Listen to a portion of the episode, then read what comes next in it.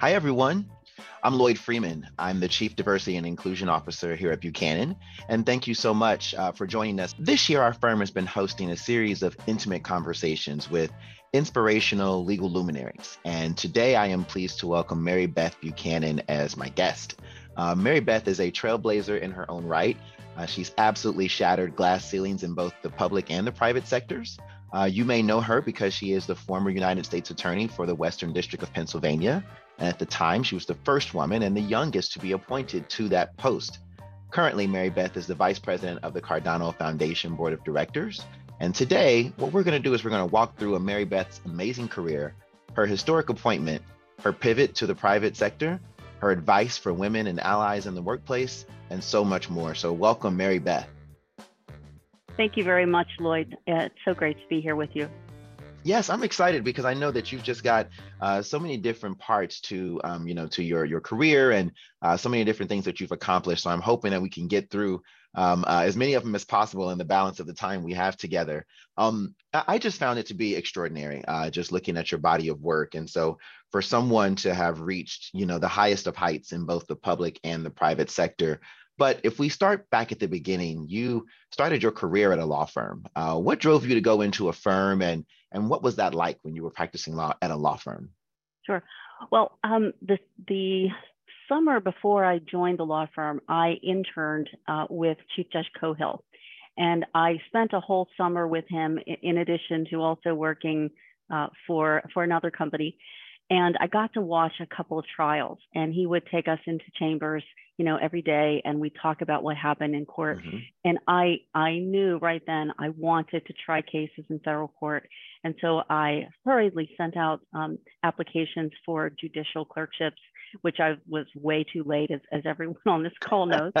um, and I also applied to be an assistant U.S. attorney, which I, I never thought, you know, would, would happen. And uh, since this didn't happen before September, I, I did join a law firm. Uh, one that I thought would give me an opportunity to um, actually get involved in cases as opposed to just you know doing documents for a long time.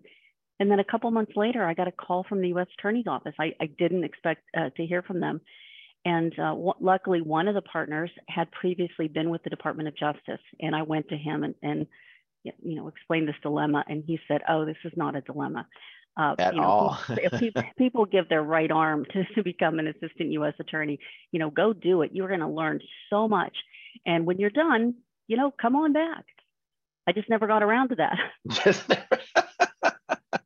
But still great advice. And so it seems as if um, the ultimate goal, you mentioned that it was to, to try cases, but were you thinking even at that young age that, you know, you ultimately wanted to end up at, at the Department of Justice and trying cases on behalf of the United States of America?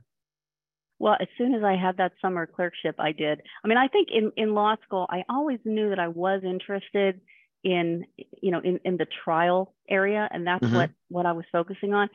Uh, and I probably, if I had to give advice to young lawyers today, I would say, don't be so narrow in law school. Think about all of the options that that you can do, and think about talking to as many people who do different things. Because I never really had any exposure to the corporate side. And, and I wish looking back that maybe I had not been quite as narrow, although, you know, it, it certainly turned out uh, pretty well for me. Yeah, it worked out just fine. so, you know, um, you mentioned that you joined the U.S. Attorney's Office. I believe that was around 1988.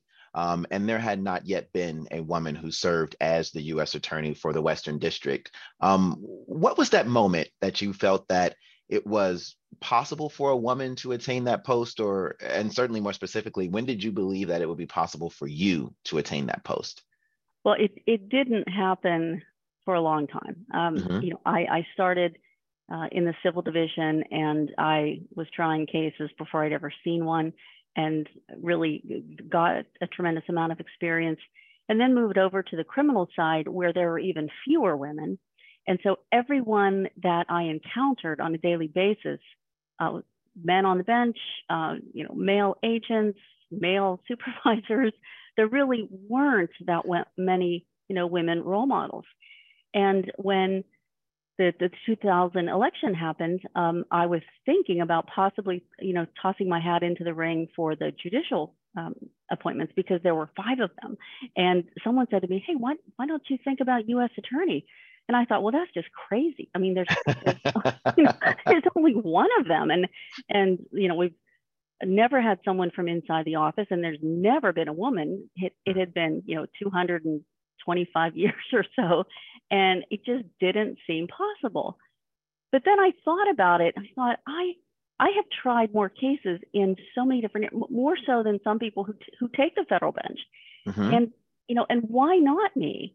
And, and, and, so at that moment, I, I decided I am determined, you know, I might not get this, but I, I'm going to do everything I can to make sure that people take, you know, take my, um, my skills seriously and give me uh, due consideration.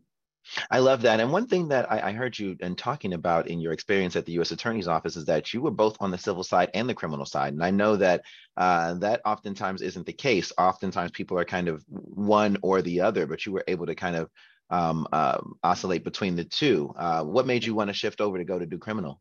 Well, no, actually, yeah, I I had tried a number of civil cases and I I enjoyed that, but those tend to be non-jury, and so mm-hmm. Because when it's the government, the government gets to choose non-jury.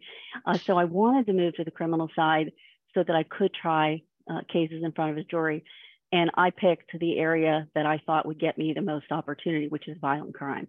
So dealing with guns, drugs, carjacking, uh, child exploitation, is those sentences tend to be pretty steep, and more more defendants will, you know, opt to go to trial. And I, I also volunteered to help other people. Like if someone had a big trial, they needed a second seat. Um, I was always, you know, like, I'll do it, I'll do it. Because, you know, you, you're there for the experience and, exactly. and for the opportunity to do these things. So I, I tried, uh, you know, every way possible to try to get as much ex- experience as I could. So now you're in the process, uh, and so you're you're being nominated, and then of course there comes the confirmation. Um, uh, walk us through that process because I know that you were confirmed uh, to the U.S. attorney position just days after the September 11th attacks on the country. Uh, and so, walk us through how that shaped your actual nomination and confirmation. Well, it is. It's a very long process. First, in in Pennsylvania at the time, um, each senator had an opportunity to nominate eight people to a nominating commission. Oh, wow. And so we had to submit an application and then appear to interview in front of 16 people. And uh, you know, that was a pretty daunting process because the, the degree of knowledge of, of the members really varied, you know, tremendously. And so you had to get through that process and be one of the final three. And then you had to get the approval or the agreement of the two senators. And then you had to get, uh, you know, the approval of the Department of Justice and the White House, and then go through a full, uh, you know, full Senate uh, background investigation. Yes. And so, like every step of the way, I kept thinking, you know, who knows what's going to happen next? Something could go wrong. And and until and until I'm actually, you know, see my name on the door, like I'm not going to believe it until it happens. And so it was, it was a long process. And uh, you know, at, at some point along the way, I was told, you know, c- kind of quietly, you're the choice. So, you know, just don't screw it up. Like, don't do anything wrong. Um, and uh, I, you know, I just I, I waited, uh, for, you know, for next steps, and I was offered the opportunity to go in uh, on an acting basis and to be the acting okay. U.S. attorney in the summer of 2001. And I had had a long-standing vacation uh, plan with my husband. We were going to Spain, and I, I didn't want to cancel the vacation. I didn't want to take the take the job and then go on vacation, you know, and have something something bad happen back in the district. And so we, we went on the vacation and a couple days uh, into it, I was nominated. So the nomination, uh, you know, came while we were away. While you're, while you're out of the country. yeah. In fact, we, we were in Spain and um, people were faxing me things to the hotel. And I think that the faxes characterized me as being like the, the, you know, top justice post. And the guys at the hotel were like, hmm, she must be important. so it was, it was kind of exciting to have this happen, uh, you know, out of the district but then um, on our return, and we were returning on 9 11. And you were so, on a plane on 9 11. On a plane coming back wow. from Madrid uh, to Philadelphia. And we, like everyone else in the sky that day, um, you know, were diverted somewhere. We, we actually went all the way back to Madrid and mm. uh, was outside of the country for you know, for days. And and while the events were happening, um, well, I had told one of the flight attendants that I just got nominated, you know, to be the U.S. attorney, and I was going home to start this new job. And so she was telling me, you know, what was happening, um, you know, while we were in the air. And, you know, it was a terrifying day, you know, for, everyone.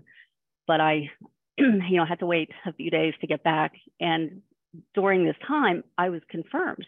And I didn't know I'd been confirmed.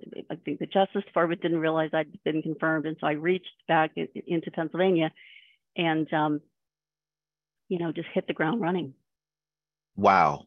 Wow. So I, I, was going to ask, you know, how did that moment in time, uh, of course, being confirmed around, you know, the September 11th attacks, uh, shape your time in the U.S. Attorney's Office? But I mean, clearly it was the beginning of your career, and it, and I know that, of course, there was a um, uh, a site in Pennsylvania as well, and so it seems like from the moment you get off of, of that vacation, I mean, you really went right into the job. I mean, with uh, no ramp up period, if you will. Well, I, I remember um, actually doing an interview uh, from Seville, I think, uh, with one of the local radio stations about what you know what, what my priorities would be as U.S. attorney. I didn't even remember what they were at the time because everything went out the window after 9/11, and right. and all of our number one priorities, of course, were uh, you know keeping keeping uh, people safe and, and preventing further acts of terrorism. So that was everyone's number one priority. And, and in fact, upon returning to the district, one of the first things I did was uh, to join Attorney General Ashcroft and um, other uh, officials out at the Shanksville site. Mm-hmm. And I, I recall it feeling like one of the longest days of my life because I we, we went around to all many different places and, and we met uh, family members and recovery workers and um, you know saw the hangar where they had collected you know pieces of things that, that they you know, picked up in the field. And it was a long day. And, and I remember, you know, saying to the then uh, state attorney general, what am I supposed to be doing? And the attorney general heard me and, and he looked and he said, you tell them that you are the newly appointed United States attorney and you are going to track down these terrorists and you're going to hold them accountable. And so it just makes you stand up straighter and say, yes, yeah. sir there's no you know you couldn't imagine uh, that that's going to be kind of how you begin you know your tenure in in this position and i imagine there was no training for something like that so what do you tap into uh, when you have to lead in a time of crisis like that uh, i guess specifically as it related to you know what you were doing there with the um, navigating you know being in this post around 9-11 but just generally how, how should leaders respond in a time of crisis well you know i, I knew that one of the things I wanted to do as U.S. attorney because I had been there for so many years and I'd mm-hmm. seen U.S. attorneys um, before me, and there were a lot of things that worked well and some things that didn't work. So I was thinking about like what were the things I wanted to make sure I continued and which ones should never happen.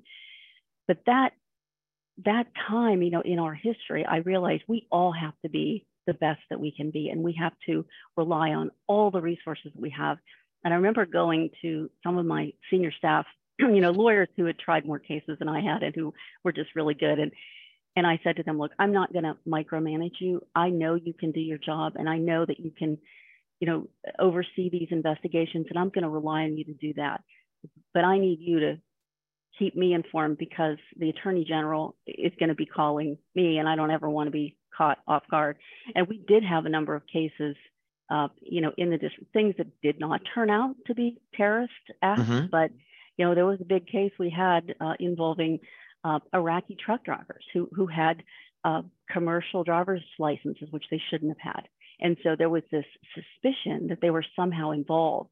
And we thoroughly investigated. They were not involved. They, they just, you know, had, had the opportunity to get these licenses, but had nothing to do, you know, with terrorism. And we, we had to make sure that we got that information to the attorney general so that this did not come out the wrong way and that these people were um, you know improperly blamed for doing something that, that they weren't involved with so it was really important to, to keep everyone you know fully um, fully aware of, of what the real facts were whoa um, but, but in all of this and in kind of even even just me processing it right now you know i'm thinking about how clearly you're always on you know as, as the united states attorney uh, but you also are remembering that you are um, uh, the U.S. attorney, but you're also Mary Beth uh, Buchanan. And so um, you're in a, a very tumultuous time and you're you're leading and it's a time of crisis and you have this huge office and, and the attorney general is calling up on you. You're trying to keep you know our people safe.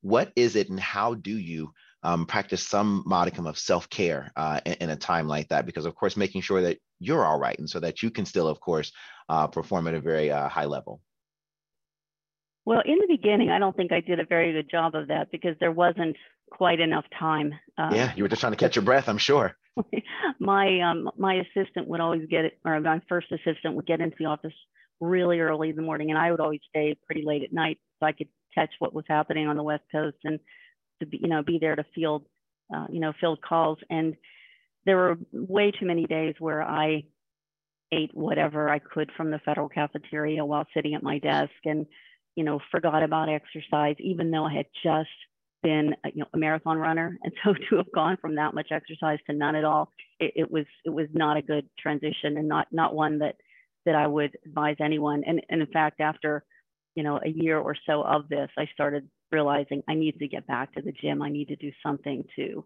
you know, release stress and, and you know, exercise again and and remember that there's more to life than just this job, even though this job is pretty darn important. Yeah.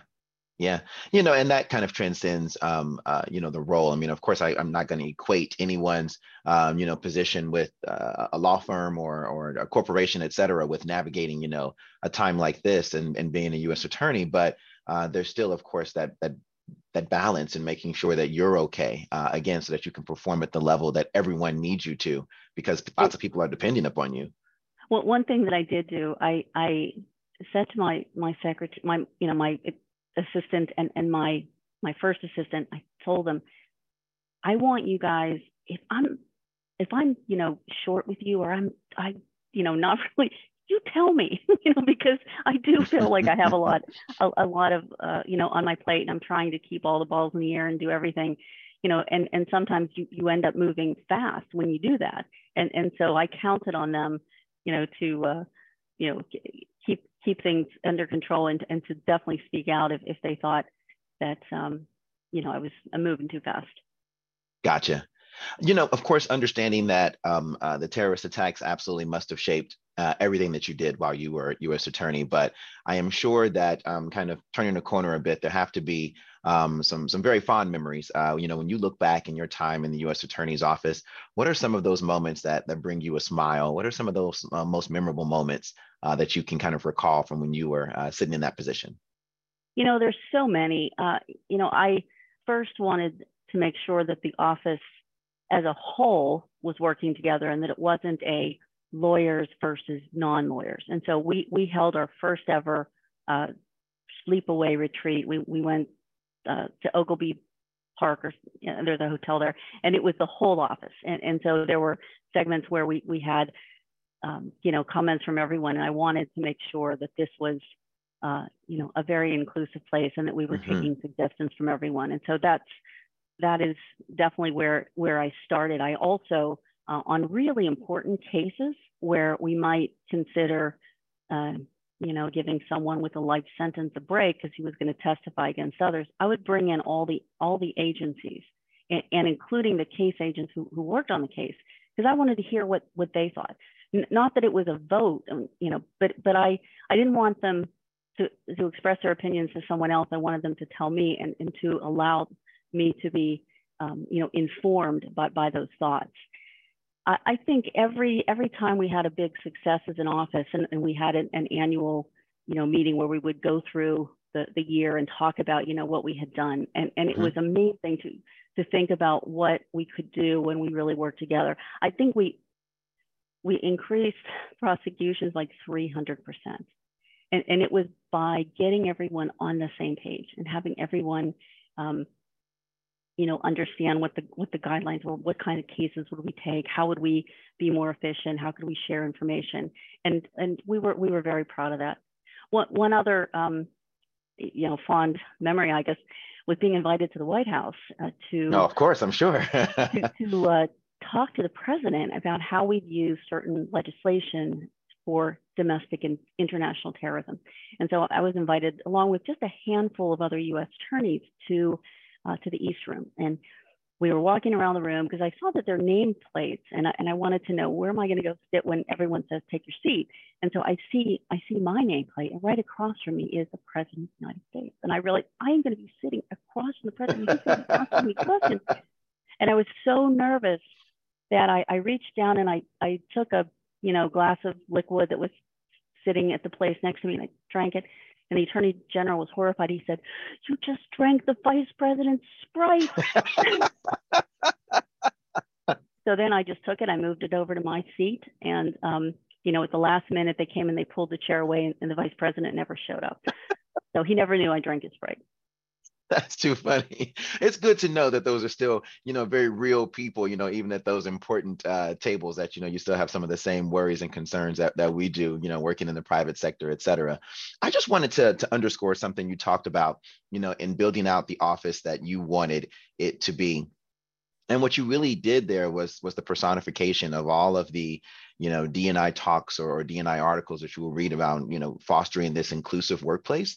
And it really just means making sure that you know everyone has a voice that everyone feels valued. And so really being able to bring all those people together and, and i see that you even crossed that that invisible line that exists oftentimes, you know, and then the legal um, uh, field where you have the, the quote lawyers and the non-lawyers, or you have the professional staff that assists, you know, the attorneys with their work and bringing them all together and letting them know that you know we can't get to our ultimate outcomes which serving the client serving the country serving the western district without everyone and really having this be a collaborative effort so uh, kudos to you and what you were doing there your, your response yeah and one, one of the other things that i did i looked around the office because i knew these people i had worked with them for many years and mm-hmm. there were a lot of unsung heroes and they tended to be women and minorities hmm. who did a phenomenal job and they worked really hard, but they were never promoted to supervisory roles. And so I looked at who was in those roles and I made changes and I promoted some of these unsung heroes and uh, you know moved some people around. And I, I did get a little objection for, from some people in the office and they said, well, wait a minute, she's never managed anything. You know, I'm like, yes, but you didn't either. And nobody mm-hmm. questioned you when they gave you this appointment. And so, you know, the, these people have worked really hard for many years and we're going to give them a chance. And if it doesn't work out, we can always change it, but but they deserve this chance. I love that. You know, and it takes someone who is that catalyst for change. You know, you were in this extremely powerful and and very public position, and so I am sure that probably every time someone talked about you and getting to uh, the U.S. attorney spot, that they talked about you being, of course, the youngest and the first woman, et cetera. So it meant a lot.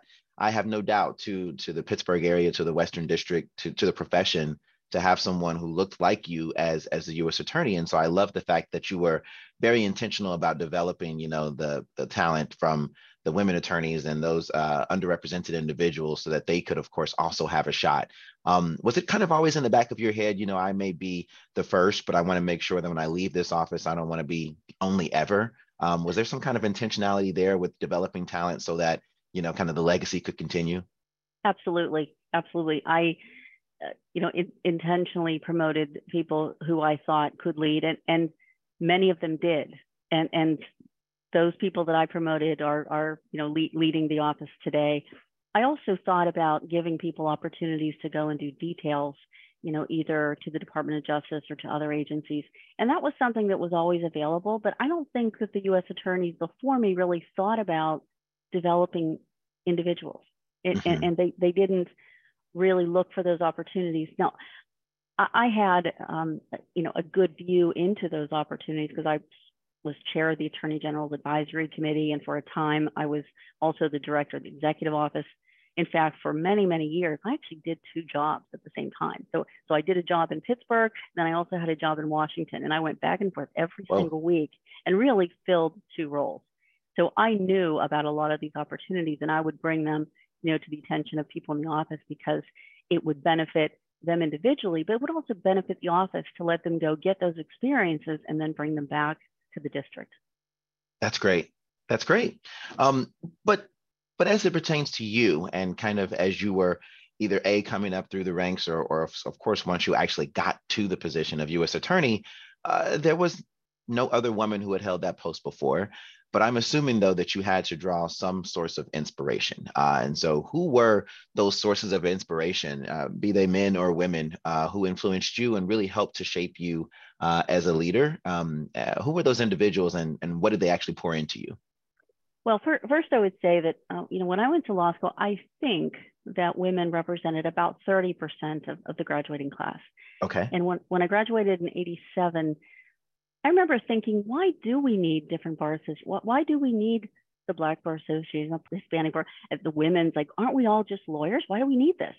But it wasn't very long that I realized, oh no, we do need this because we we need to know each other and we need to help each other out and we need to make sure that people who look like us, whatever that us looks like, mm-hmm. that we that we get represented um, to speak at conferences, that we get you know these roles, and that it's not always other people and, yeah. and to to have those uh, you know places where you can go and really get to know people who who help each other so that was something along the way that you know i, I didn't originally join the women's bar association because i had this other thought and then i quickly realized i was wrong and i joined it and um, ultimately led uh, you know the women's bar and found it to be uh, just you know invaluable and so one of my role models, of course, uh, Judge Carol Mansmann, who, who I uh, admired uh, for, for so long, not, not just because she was a woman judge, but because she was just a brilliant jurist. I,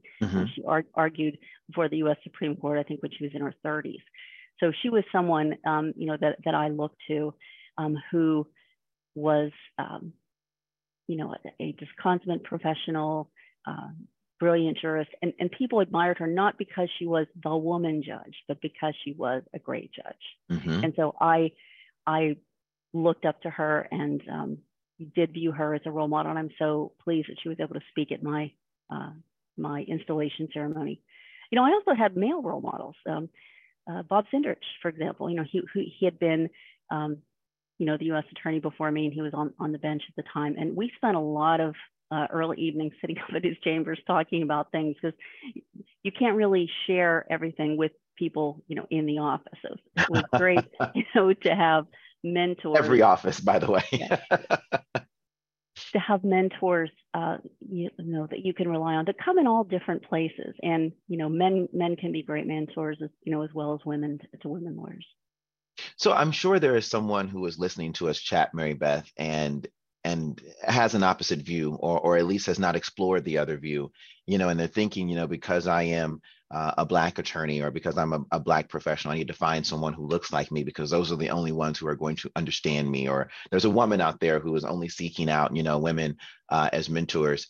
Can you talk about how you know getting that other perspective um, you know from people who identify differently than you how that played an important role in really being able to give you kind of um, a more well-rounded view of, of the position overall, but even just navigating the profession? Well, you know, what, one of the things I did um, on my path to try to become the U.S. attorney, mm-hmm. I, I, had not I had not been involved in, in anything political because as an assistant U.S. attorney, you're, you're barred from doing that. So you you can maybe give some contribute some, some money but you can't really do anything. So i didn't know a lot of these people. Mm-hmm. but I, I sat down and i thought about you know who is it that the senators are relying on? Who is it out here in the legal community? I need to figure out who these people are. So i did go to people who i know and and ask them for advice. And it's so easy to ask people for advice you know because you're not really asking them to do something for you you're just saying you know, hey, I'm thinking about doing this. Like, what what do you think about it? Uh, do you have any idea how this works? Who, who else would you advise that I talk to? And I think I had a list of about 60 people that I met oh, along wow. the way because I, I didn't know them and I knew that, you know, they, they might, uh, you know, be able to share, you know, some, some, you know, important wisdom with me. And they did. And, and I think it was going through that process that helped me, you know, to, to really meet a lot of different people in the community. And along the way, I, I did say, well, you might not know me because I'm not involved in, you know, these political activities, but, you know, I've been on charitable boards and I've been an assistant. I've tried these cases. I've done these things. And, and, uh, you know, I'm pretty qualified. And, you know, I, I, sometimes it will be people who were even supporting other people. And I would say, I know you're supporting this person, but if it doesn't work out for him, you know, I, I want to make sure you know who, who I am. And, you know, it was a lot of effort, but I broadened uh, my uh, just you know my, my contacts in, in the city of pittsburgh and it was a, a worth, worthwhile thing to have done even if it didn't work out but of course i'm glad it worked out. But probably equally as important though you know of course you are you know being your biggest champion your biggest cheerleader in those rooms you're, you're making the connections meeting the people uh, but the people who were speaking your name uh, and talking about your qualifications when you were not in the room you know were you later of course told about some of those individuals who were essentially acting as a sponsor, you know, for your career and talking about, you know, how great you would be even when you weren't even there. Definitely, uh, definitely, and I think just get taking making that effort to get to know people and to talk to them, uh, you know, they'll think about you and, and think about maybe right coming up your name coming up in some other conversation. I remember telling people i did this and they're like i can't believe you did this. Weren't you weren't you embarrassed? Didn't you think you know? I'm like well i figured i don't really have anything to lose. You know I, I don't know these people and you know what can it hurt? And and if you ask for someone's help i found that even if they don't help you they won't hurt you. So it, it was a good a good and i think i learned that or got that advice uh, from attending a, a, women's seminar about women who might want to run for the bench. And one uh, female judge said that that was something she'd learned that if you ask for help, you might not get the help, but at least you won't get them, uh, you know, working against you. I love that. I love that. Um, I, I relate to to your story, Mary Beth, because I can tell you that you know, as, as a black man who navigated, you know, private practice and came up through the ranks, et cetera. I mean, you know, I was certainly the only person who looked like me, identified like me in, in many spaces. Um, uh, give us some advice as to how one can navigate uh, the, the, the workplace as being the only, being the only person who looks like you. What keeps you motivated when you don't see anyone else around you who looks like you? When you don't see anyone who's, you know, kind of risen through the um, uh, uh through the ranks and become the the highest, you know, uh, elected individual or appointed individual.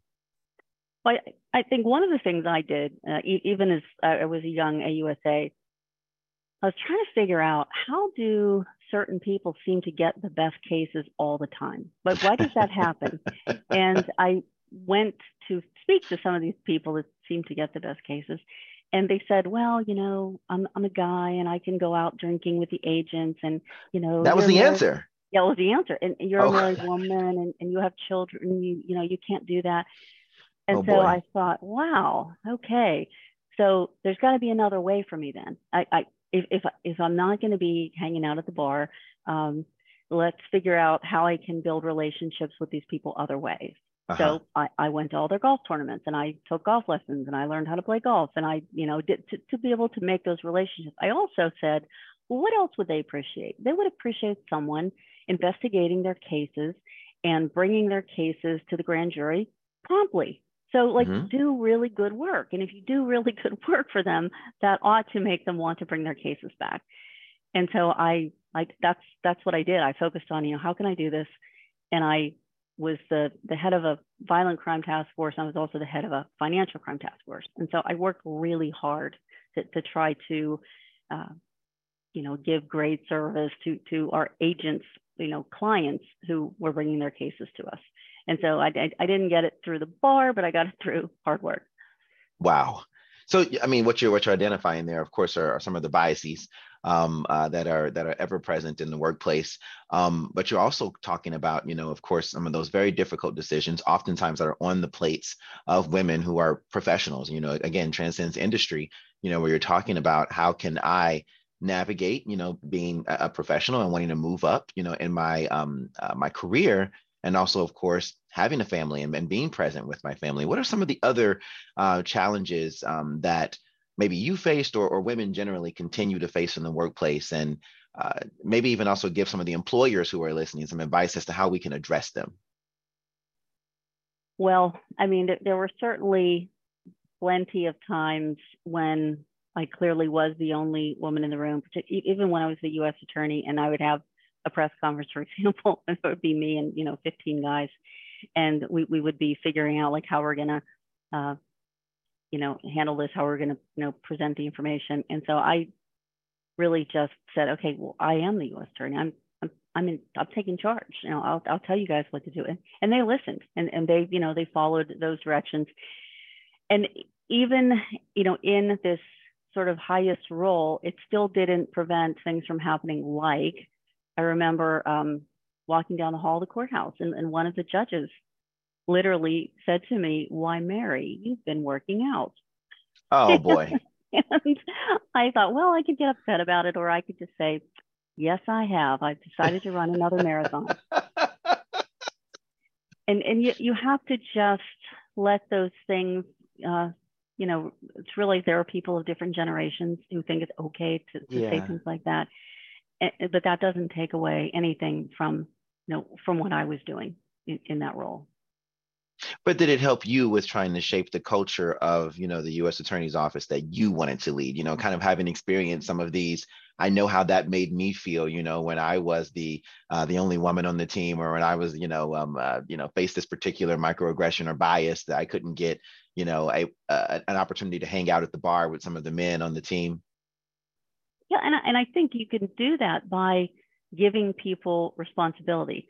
Like, well, you know, mm-hmm. one of the women um, an Asian woman um, who was uh, relatively new to the office, but she'd spent some time in the Department of Justice. I uh, asked her to run the gang task force. So this was a very unusual thing to do to let a woman run the gang task force. But when you give people responsibility and, and you allow them, you know, to do their jobs and to uh, see what they can achieve, uh, you know, it really lifts everyone in the office.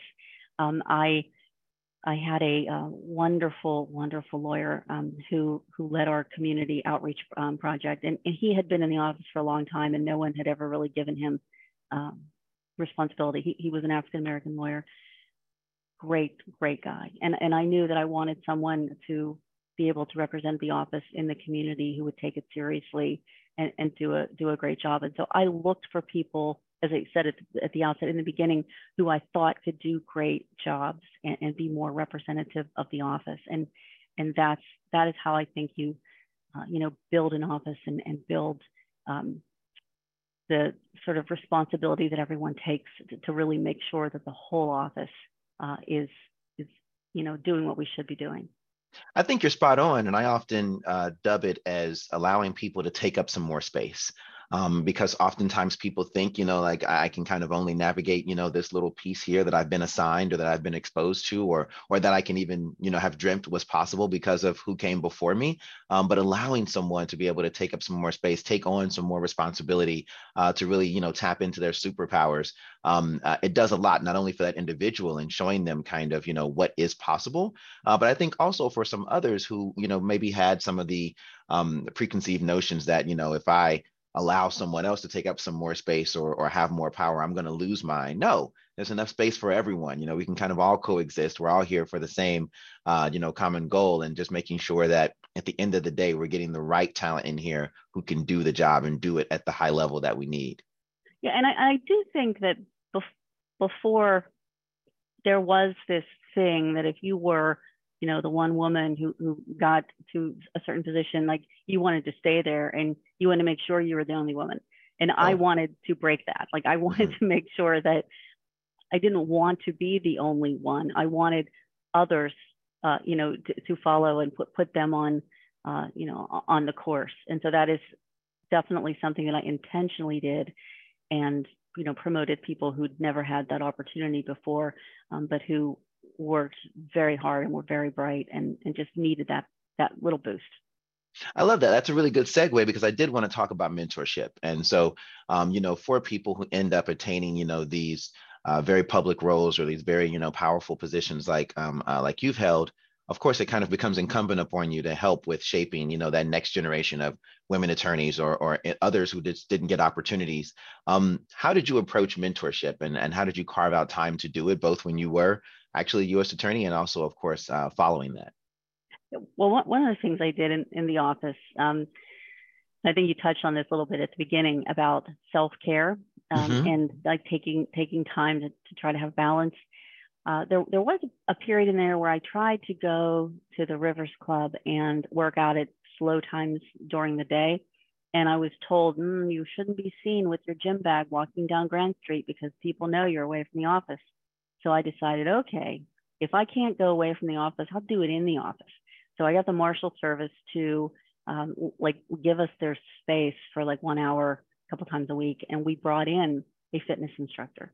And so then we had um, mostly the w- women in the office. And so we worked, you know, worked out a couple times a week together. And it did bring the togetherness, particularly for some of the younger lawyers or some of the, you know, sports staff that didn't really get to interact with the U.S. attorney that much. It, it was a way, you know, to make people feel like, hey, we're all the same here. We're all yep. like down on the ground sweating, trying to do these things. and, and it, you know, gave, gave us things, um, you know, to, to, you know, talk about together. And I would try to like invite different people to lunch at different times, or sometimes I would just have people in, you know, order pizza because I love pizza, and and and have it, you know, in, my office. And I would make sure that it wasn't always the same people, that it was different people, so that different yes. people got to, you know, got to have that experience. And and so that's, um, I I would say, something that I I made an effort to do, not to be like that U.S. attorney who who is at the end of the building that no one ever sees after they come in and they go into the office, but to be someone that everyone could, could feel comfortable coming to talk to.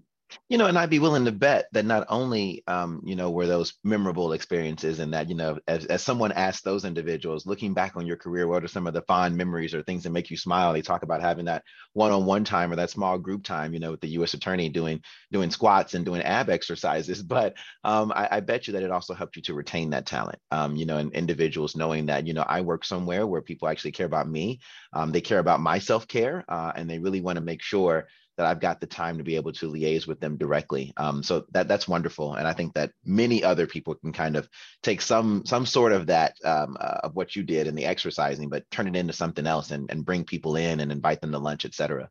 Well, I, I also um, did a pretty good job getting the U.S. attorney or getting the attorney general to visit the district often, mm. and so there there were three different attorney attorneys general that I worked for, and because you know I held these different leadership posts, I was always inviting them to the district. And when I did that, I would also invite other agencies, so other um, you know other DOJ agencies to come in and, and be able to hear you know from the Attorney General, take pictures with them. And I remember one day one, someone from the Marshal Service came to me and said, "Do you know in my whole career, no one has done anything this nice." Wow. And I thought that's pretty pretty pathetic you know, that, that this opportunity to, to meet the attorney general pretty close and, you know, get a photo is, you know, is the highlight of your career. So I, I thought about things like that, that there, there are these interactions that, that I have because I'm in DC all the time, but to try to bring this to the district so that other people, you know, in, in Pittsburgh could, could experience, you know, meet, meeting these people. Building up on that, I have no doubt that you know the the greater Pittsburgh community, all of the the Western District, if you will, wanted to to have you come and to speak because we want to talk about the pipeline of talent. And so getting you know our our youth and having them inspired to to you know break those glass ceilings, et cetera. Um, how do we empower our um, our young women and our girls to to pursue their dreams and to achieve their goals and to to shatter those glass ceilings? Well, I, I think we we have to let them know that it's possible uh, mm-hmm. to to have them, uh, you know, look at these opportunities sooner so that they can sort of think about how they can shape their careers to potentially, you know, be in this position someday.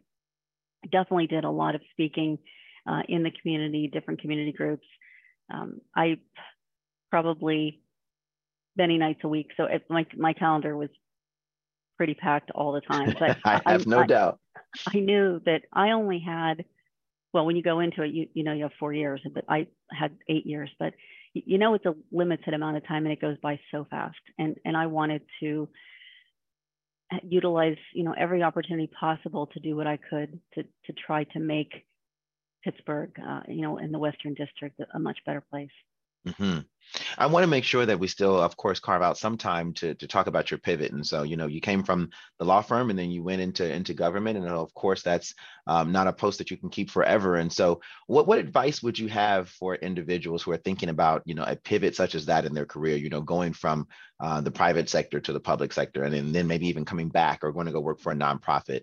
Um, taking that leap i mean it's something that can very much so seem daunting uh, and so what advice do you have for individuals who are contemplating taking that leap? well, you know there were definitely a lot of leaps uh, you know that, that i took and, and i think as i was building my career i was always thinking that every additional thing that i did every new experience that i learned w- would be something that would help me to develop a career. Now i never did anything that i would hate to, hate doing but it's like wait a minute I, if, if i ever maybe want to be a judge someday. It would be a good idea to, to learn, you know, civil and criminal. It would be a good idea to, to try a, appellate work because until you do these things, you know, you don't know if you like them and, and it just really rounds out uh, your career. Um, I got very involved um, while I was at the Department of Justice um, in working with the U.S. Sentencing Commission to rewrite mm. the guidelines for business organizations. And in, in that role, I got to meet a lot of people from the private sector because I was just one person from the Justice Department, everyone else was from the private sector. And it, it showed me that, wait a minute, even though we're prosecuting corporate fraud and um, you know violations of Sarbanes-Oxley, these people are not bad people. Like they, they want to work together. They want to share best practices. They want to be ethical. They want, you know, to have the best compliance departments possible. So I, I got pretty involved in, in that area. And it was that that really took me to my next role, which was um, to conduct the UN's first ethics and reputational risk assessment for peacekeeping and special political operations. So it was by, you know, meeting some of these people that I met someone at the UN who then contacted me afterwards um, to then take this additional skill set that I learned, you know, to go out and design a study and, you know, figure out how the UN could, um, you know, could, could make itself operate better. You know, and then from there, having that experience and then having the um, justice experience, the next logical step was to, to join a law firm. And mm-hmm. I just took, you know, took all of the experiences that I had and figured out, well, how would, how would these experiences benefit a law firm? How would this make me a better partner? How could I contribute um, and help my partners serve their clients? What are all the things that I can bring to the table to help them, you know, help their clients? And so it's just a continuous building and, and thinking about how you can enhance your skills to be able to to maybe do the next thing. And I haven't even gotten into blockchain yet. Well, I was gonna I was gonna ask that next. So tell us about your work now. So uh, while I was with um, a partner with, with a law firm in New York City, I convinced uh, the firm to develop a digital currency team. So so that you know blockchain was new at, at this time 10 years ago. Okay. And um, we we got different lawyers with different disciplines to to try to focus on this new area and to help companies navigate. And so I got very very involved in this and you know after five years decided to go in house um, with one of my clients and, and be their general counsel. And then I've been general counsel to a couple other uh, companies in the space. And they really do need guidance because many of these companies are young and, and they don't un- necessarily understand where there are rules and, and where, uh, you know, things uh, might need to be interpreted based on what uh, regulators have done in the past. Uh, and I I now, you know, taken that to advising two Swiss blockchains. And so I never imagined I'd be doing what I'm doing today but it was all just a series of building on those experiences and, and taking um, you know what I'd done in the past and figure out how I can apply it to do a new thing. And I love it. I mean, I, I've been practicing since '87, and I've done so many different things. And it's not just because I'm old; it's you know because I have really, you know, uh, done so many different things. Well, it also speaks to the versatility of of the law degree, you know, and of course those analytical skills, and you know, again, so talking about kind of how you've continued to build, you know, all of the different skills that you've picked up from all the different posts that you've held and all the different places where you've worked, you're able to now apply them kind of um, uh, holistically and talk about, you know, how can you then better uh, service whoever your client is at the time uh, and and bring in a better service, and also the collaboration piece. Yeah, I, w- I would say too for for you know younger lawyers just getting started when you have an opportunity to do something, when someone gives you an opportunity to shine, take mm-hmm. take that opportunity. You know, I there were just many many things along the way that you know I was asked to do that I maybe had never done. I, I was invited. I um, remember the first time to to come and stand in for the national security advisor to talk about um, what we were doing, you know, uh, in the fight against terror. And I remember like standing in that room where the president stands, like to, to give these briefings, like I am standing here, you know, and, and I've been asked to do something and I'm really, I'm stretching here, but I just said to myself, you know what, you can do this, you do it. And you just get those opportunities. After Hurricane Katrina, um, the uh, Justice Department came to me and said, look, it's, it's a mess down there. Like what, what can, what can you do? What, and, and at the time I was also acting director on the Office on Violence Against Women. Mm. And I knew that, you know, all the shelters had, had either burned down or been washed away. And there was so much uh, domestic violence, you know, right after the hurricane. And so I thought, well, you know, what, what could we do? And I went down there and, and talked to the different um, shelter, uh, you know, operators and said, like, you guys want to come together and build a family justice center? And they welcomed the opportunity. And so in six months, I brought like 30 different agencies together to create this family justice center. I'd never done anything like this in my life, but but I was given the challenge and said, you know, you, you go do it. And I, you know, grabbed grabbed the bull by the horns and did it. And that's that's one of the greater accomplishments I think of my time that has nothing to do with, you know, prosecuting crime, but uh, you know, giving an opportunity to bring people together and and make things better in a community. I, I want to end, of course, you know, on a on a um an optimistic note. Uh, and so we are now graduating law school classes, Mary Beth, with near gender parity. Um, you know, we're getting to that point where we get, um, you know, 50% of the law school classes that are that are graduating, you know, men, 50% women. Uh, what's your prediction for the future of the profession? Uh, do you think that we're getting to a point where we can have just as many women practicing law as men, um, just as many women who are getting into leadership posts? Are those are those glass ceilings beginning to be shattered on a more frequent basis? Yeah, I really think they are. And someday I hope that we no longer talk about, um, you know, the, the first African American president or the first woman U.S. attorney or the first, you know, because we shouldn't we shouldn't be labeled by what we look like. We we should um, be be judged on our abilities. Uh, I did a little corny thing, you know, when I wanted to be the U.S. attorney, I would walk by the door, and it was um, like in the middle of a hall uh, in the courthouse and um, you know, it was a big, big, big door and a big seal, Department of Justice, and it had like the name of the U.S. Attorney. So during this process, I would I would visualize that like someday my name will be on that door, and I, and I did I did this you know for months, and then one day you know when I, came back from Spain and I walked in the office and there it was, and, and it was like yes, you know you you have to imagine that you can, and if you and if you imagine it and, and you make it happen, uh, you know, it will happen. And, and that's what young people need to think about. They need to think of not being limited by anything, by, by you know, thinking about where, where do they see themselves, you know, in 10, 20, 30 years.